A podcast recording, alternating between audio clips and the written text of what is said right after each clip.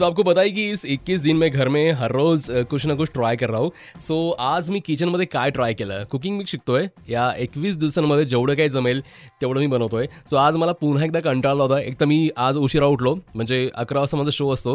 तर मी सकाळी साडे दहा वाजता उठलो.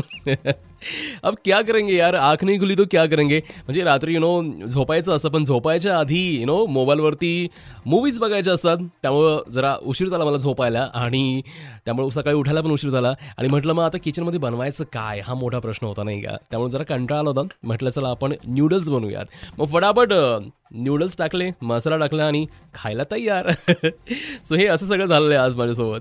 सकाळी सकाळी मस्तपैकी मी न्यूडल्स बनवले आणि याच्या आधी पण मी न्यूडल्स बनवले त्यामुळे मला ते बनवणं एवढं काही अवघड जात नाही तुम्हाला माहितीच आहे. कारण याच्या आधी पण मी बनवलेत नूडल्स माझ्यासमोर आता ते गरमागरम नूडल्स आहेत. ते मला खावे लागतील.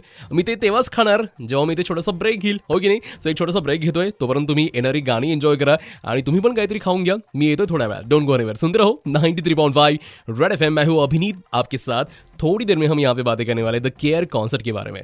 बजाते रहो.